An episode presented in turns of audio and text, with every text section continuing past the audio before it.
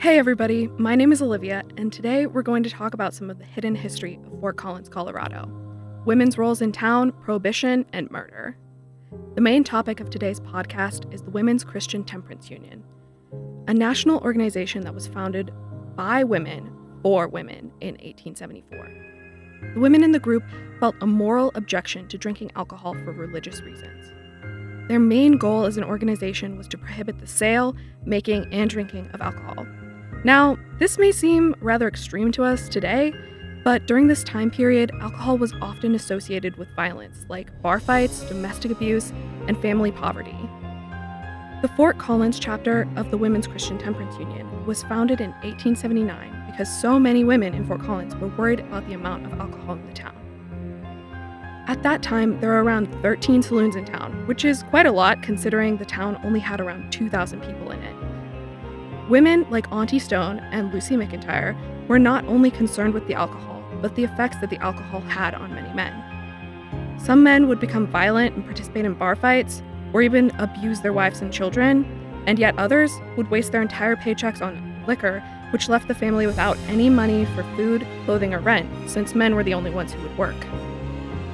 Things like this were commonly overlooked during this time period because men were rarely held accountable for their actions, and there were basically no organizations that could provide help for women or children in need.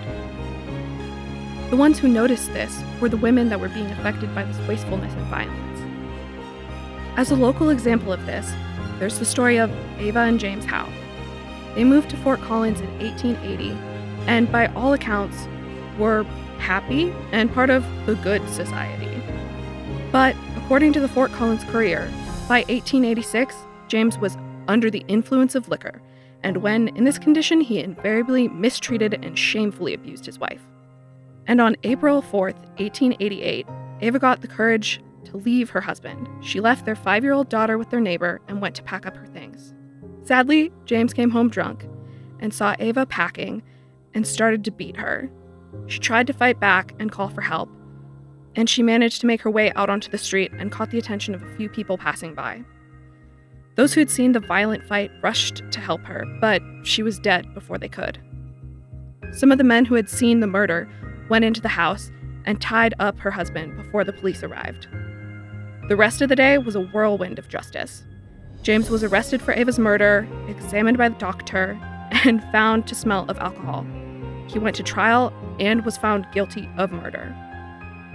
Everyone in the town was horrified by Ava's murder, and later that same night, a mob of angry men took justice into their own hands. They cut the power to the town jail and stormed it, even tying up the police officers so that they could not interfere with their plan. They broke James Howe out of jail and they hung him in the street. Their actions were viewed as swift Western justice, and the police didn't even try to find out who had been a part of the mob. While their actions were technically illegal, you know, murder, they certainly viewed themselves as morally righteous. And to this day, this is the only lynching in Fort Collins history. The murder of Ava Howe and the subsequent lynching of her husband made many people in Fort Collins aware of the dangers of alcohol and its connections to violence. This event was intense, unforgettable, and caused many people to agree with the Women's Christian Temperance Union and their belief that alcohol was a corrupting influence that should be banned. The Women's Christian Temperance Union fought for the prohibition of alcohol in numerous ways, but the most visible way was their column in the Fort Collins Courier, the local newspaper. They paid for a temperance column that had stories about the dangers and evils of alcohol. They had one titled The Demon of Drink and the Devil's Chain, which accused those who drank of not listening to the Word of God.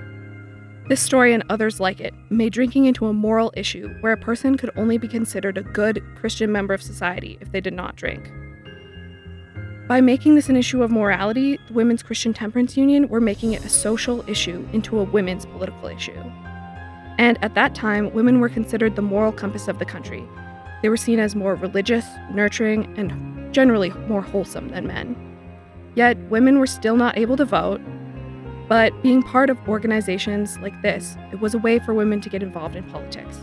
It was a way for them to control their lives and how they were treated before they had the legal right to. They used different political strategies like letter writing campaigns, petition drives, testimonials, and collecting signatures while focusing on single issues so that they could be successful. These tactics were used in important campaigns like the women's suffrage movement and the civil rights movement, and are still effective tools that are used in politics today. While the Women's Christian Temperance Union did participate in politics before they had the right to vote, they felt that they could be more influential if they could vote. And women in Colorado got the right to vote in 1893, a whopping 27 years earlier than nationally, where women didn't get the right to vote until 1920. Women in Colorado were fortunate that their hard work campaigning for the vote led them to be the second state in the country to gain women's suffrage and the women of the Fort Collins Women's Christian Temperance Union took full advantage of their newfound rights, and three short years later, in 1896, the prohibition of alcohol was passed. Prohibition lasted up into the 1960s and led to an exciting history of alcohol smuggling and speakeasy style bars in town. Yet, the role of the Women's Christian Temperance Union has been relatively forgotten part of the story. I hope that I was able to put this interesting organization back into the local Fort Collins historical narrative where it belongs. Thanks for listening, and I hope you learned something new about the history of Fort Collins. Also, if you or someone you know is experiencing domestic violence, the National Hotline for Domestic Violence phone number is 1 800 799 7233. Thanks.